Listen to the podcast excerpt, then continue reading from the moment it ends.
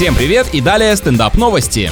Обычный клиент одной британской авиакомпании стал единственным пассажиром рейса, который летел 8 часов из Лондона в США. Наверняка в такой ситуации поначалу немного не по себе. Начинаешь кричать, что вы не того похитили, я обычный человек, за меня не дадут большого выкупа, и только потом расслабляешься. Мужчина рассказал, что опустил подлокотники сразу на четырех сиденьях и сделал себе импровизированную кровать. Он назвал такой полет самым странным в своей жизни. Действительно, удобный эконом и по всему салону только твой запах, э, по-любому даже даже как-то некомфортно поначалу с непривычки.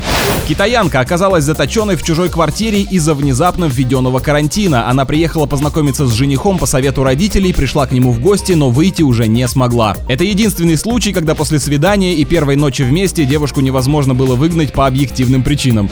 На этом пока все. С вами был Андрей Фролов. Еще больше новостей на нашем официальном сайте energyfm.ru.